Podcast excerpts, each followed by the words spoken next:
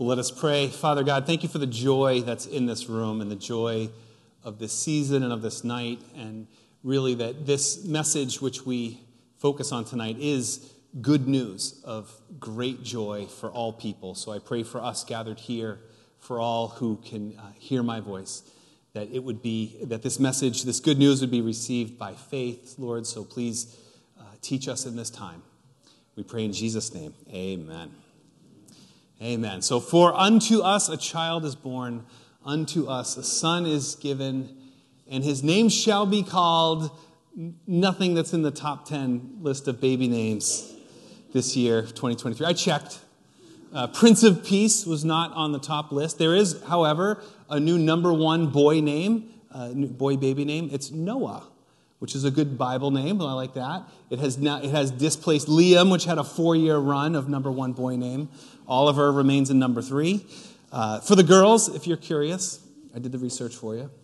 Olivia, uh, Emma, and Amelia, first, second, and third place. And all the uh names, Olivia, Amelia, those uh names, very popular, trending up right now. Um, and it's interesting to, to see how and why baby names trend uh, in such ways. Pop culture has a lot to do with this. So, for example, this summer there was the uh, the, the Barbie movie, and the girl named Barbara trending up, as is Greta and is uh, Margot from the, the director and the actor, actress there. Um, popular TV shows, the streaming show The Last of Us is likely responsible for the boost in popularity of Ellie and Joel as baby names. Uh, in the final season of Succession, the reason for Kendall and Siobhan also trending upward. Interestingly, pop culture wise, the female name Taylor is trending down as a baby name, but girl names that are lifted from Taylor Swift's songs all trending up. Betty, Marjorie, Summer, Ivy. Uh, if you're a Swifty, you, you probably recognize that I'm not. I just read it in the article. Um, anyway, over 700 years before Jesus, there was this promise of a child to be born a future ruler who would usher in a kingdom of peace into the world, a special baby who would be called the Prince of Peace. And I think in 2023, we could use an upward trend in peace in our world. Because we look out and we see a lack of peace, we see wars, uh, certainly uh, conflict between Israel and Hamas, Ukraine, Russia and Ukraine, there's um, Houthi pirates, and if, depending on how you count these conflicts. There's about 32 countries who are involved in armed conflicts today, whether it's civil wars or terrorism or uh, invasions and this kind of thing. And we ask ourselves, you know, is peace in the world even possible with that? I mean, historians believe that there probably has never been a time uh, in our world where there, where there was no wars at all. You know, why would we expect something different? And then it's not just the wars in our world, but when we think about the lack of peace that we feel, there's, there's all kinds of um, turmoil and concerns in our world that rob us of peace. I think of uh, political concerns, you know, heading into an election year. We wonder, can our elected officials work together to get anything good done um, or anything useful? Uh, there's economic concerns, whether it's inflation or investments, or young people wondering, you know, will we ever be able to afford a home or older people wondering, will I ever be able to retire? Uh, just, just those kind of concerns. Or maybe, you know, more personally, family concerns, marriage concerns, whether it's, uh, or something with kids or something with parents, um, family crises around illnesses and injuries, all these things. All these global issues and these personal issues are all things that can rob us of our peace every day. And yet, in this kind of world, the prophet Isaiah speaks of a coming Prince of Peace who, of the greatness of his governance, in the greatness of his peace, there will be no end. So, where does that peace come from? It doesn't come from a political party. It doesn't come from you know, peace protests, and it doesn't come from people improving themselves. It comes only through the Prince of Peace. So, way before you were born, God appointed for us the one who would be the remedy for all of the things that rob this world of joy, that take away our peace, it's the Prince of Peace, or in Hebrew, the Sar Shalom. And when we think of peace as shalom, it's much more than just the end of conflict and the end of wars. The biblical concept of shalom is about wholeness. It's about taking that which does not have peace and making it right and making it better, replacing the conflict with something whole and beautiful. And Jesus is the Prince of Peace. And he brings his peace to us in, in two ways I want to show you. The first way that Jesus is the Prince of Peace is that he brings us peace with God. Because the reality is, you could end all the wars in the world, you could have a complete ceasefire, no more killing. We still, as a world, would not be living the existence that God has intended for us, that God has designed us for.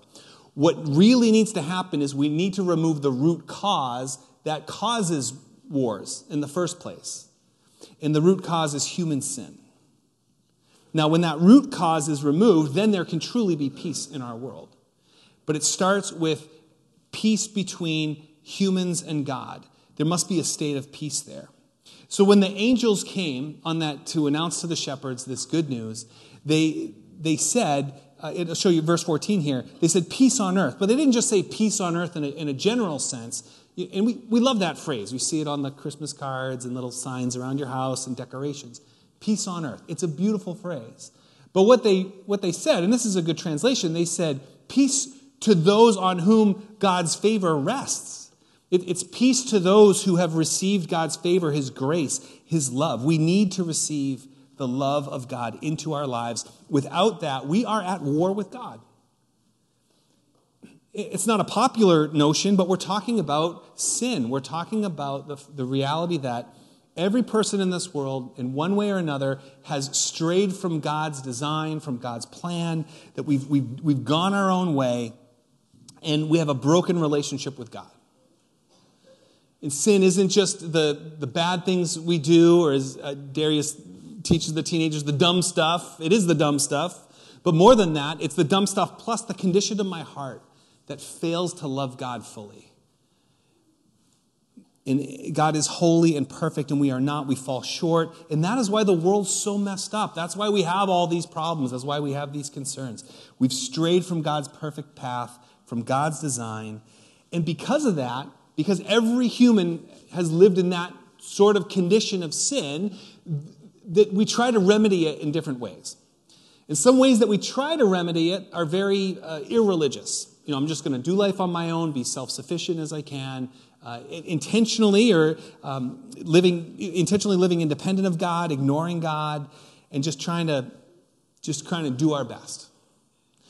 Other people try to remedy this situation, and it looks very religious. Looks like doing moral things and trying to uh, make the world a better place and try to earn God's blessing or God's favor, essentially trying to manipulate God in some way. But the bad news is, is that either way, it doesn't work. Whether it's very religious or very irreligious, those things just drive us even further from God. But the good news is that Jesus Christ is the true remedy for these things that God sent a Savior to the world. That God's saving work and his, the peace that he seeks to bring go hand in hand in our world. That's why we see this Savior language in the announcement from the angels, verse 11. A Savior has been born to you. It's, it's, a, it's a, you needed to be rescued. We needed to be saved. It's not something that we could do on our own. It's not something that we could accomplish. How is it that we are saved? It's because of what that baby did. And that baby lived a life and was ushering in the kingdom of God. And that, that baby grew and went all the way to die on a cross. And what happens on the cross is that Jesus receives the penalty, all of the, the hostility between us and God. It goes onto Jesus. He takes that and he dies, but he raises to new life so that we can receive forgiveness and new life in ourselves, and, and that he gives that to us. And so we, we receive a, a, right relationship with God. And so when we think about the Prince of Peace who was to come, and the, the weight of the government is on his shoulders, the, uh, the famous Baptist pastor W.A. Criswell, he put it like this He said, The shoulders that bear the government of the universe are the shoulders that bore the cross to Calvary. And he went all the way to the cross for us. And that's his, that saving work is his gift to us, it's his grace to us. When we receive that grace, we have peace with God, and then that's when that root cause of, of conflict and war is gone, and then we can truly become peacemakers in our world.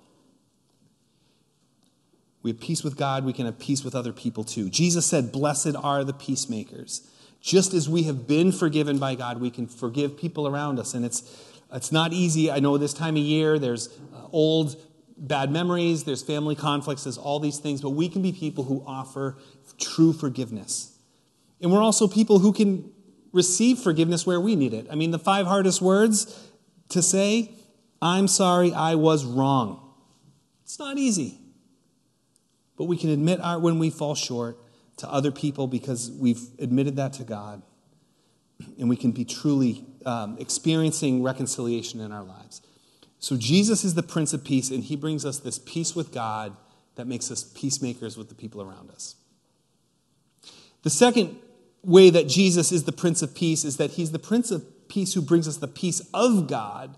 So, not just peace with God, but the peace of God. It's not just turmoil with me and the, the world around me, but it's, it's an inner, we can have an inner peace. Colossians 3.15 says, let the peace of Christ rule in your hearts. Jesus said in John 14, my peace I give you. Jesus wants his peace in us to, to rule and to reign. So Jesus, as a prince of peace in your heart, to rule and reign there, we need to remember that's not a democracy. Uh, that's, you don't vote him in. You have no right to vote him out of that office. When he comes in, he comes in to rule and to reign and to be the Lord of your life. But that's a good thing because God's rule brings peace. It's self rule that brings anxiety. When we try to uh, rule our own lives and run everything right, it creates a bunch of anxiety. And you know what? We are an anxious people, and we live in a very anxious world. And we all experience those anxieties in different ways. Uh, some people experience it in very crushing and debilitating ways. Other people just, it comes and goes. But we all experience um, these anxieties, and what we need is the Prince of Peace to rule in our anxious hearts. And it's not that doctors or counselors can't be helpful, they can be tremendously helpful. But ultimately, we need the Prince of Peace. How do we experience that? Three things. One is we need to remember that He came to bring His peace to this world. We need to remember His power and His presence and His love with us. So, my, my challenge to you is that whenever you see a manger scene, there's one a manger scene over here on the organ. You probably have one in your house. You may have decorations or something with this manger scene. When you, when you see, when you look at the center of that scene and you see that baby, know that that's the God of the universe who came in love to this world to save us and to bring us this peace that we need. So, when we feel anxious, we remember that He came. And secondly, we seek, we actively seek His kingdom of peace. We seek him through prayer. We seek him through his word, the Bible, as we meditate on his word. We, we seek him together as a community in our, and in our everyday lives. That's why we're a church. That's why it's important for us to gather together to help each other seek God's kingdom and push each other towards that because we need to align ourselves with what he's doing in this world so that we experience his peace. And, and thirdly, we need, to, we need to speak truth to ourselves. It's a sort of a, a self talk that's God's truth towards us. And self self talk can be sort of a, a therapeutic thing that's helpful for people. But for us, when we speak God's truth to our anxiety, it is a powerful thing. So, for example, if your anxious thoughts sound like, you know, I'm not good enough, I don't really belong, what if people reject me? Those, those are questions of worthiness. You know, am I worthy of love and respect and acceptance? And when, when that's your anxious thought, the truth that you speak to it is that I am, I am created in the image of God, that God loves me, that by faith I am his child, and that nothing can snatch me out of his hand once I'm there. That I have a place of belonging, that I have a true, I have true love and family and acceptance.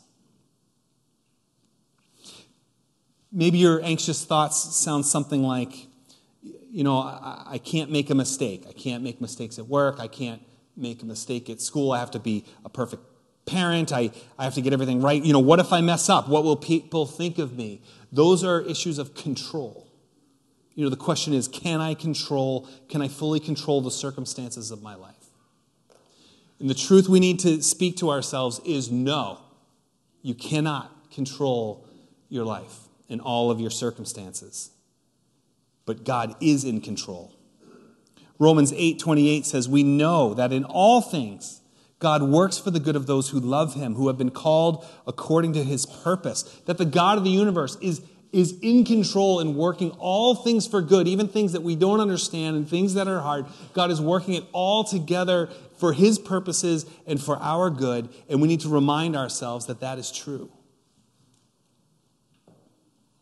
Perhaps your anxious thoughts might sound like this You know, I'm destined to fail. Things will never get better. I'll never get ahead in life. I'll always be stuck. Those are issues of hope. You know, do I have genuine hope for my future? And the truth is, in Jesus Christ, you have ultimate hope. You have a beautiful inheritance. There's a joy filled future for everybody who is in Christ. And your past doesn't control your future. You're never doomed. You're never too far gone. And the same God that fulfilled the promise that a Prince of Peace would come is going to fulfill the promise to, uh, to bring his kingdom in all of its fullness one day. And we can trust him in that. That we all have hope as we trust our Lord. That's the peace of God. That's the peace we need to speak into our anxious thoughts. It's the peace of his presence and being who he created us to be. Remember, the shalom of God is not just removing your anxiety. It's about it's about making you more more you become more human because you become more who God designed you to be as we live with his peace and his truth ruling in our lives. How are we going to find peace in our world this Christmas? We need peace with God. We need the Prince of Peace. He's the one who came to bring a whole new age of, of peace between people and God. And we need the peace of God to rule in our hearts. And look at verse 7 again from Isaiah 9. Of the greatness of his governance and peace, there will be no end. It, it just increases and increases. And my prayer for you is that there'll be no limit that you might experience God's peace in increasing ways in your life. Let us pray. Heavenly Father, God, we thank you for Jesus. He is the Prince of Peace. We thank you that we can have peace with you. And Lord, I pray that you would help us all to be peacemakers in our families and in our neighborhoods and in our work and in our world. I pray that you would rule in the hearts of everyone here. God, I pray especially for those who struggle with anxious thoughts. I pray that um, they would remind themselves that you accept them as your children, that you are in control, and that you give us hope. We thank you that the increase of your rule and your peace has no end. May it increase in our hearts and in our lives this Christmas and always. In Jesus' name I pray. Amen.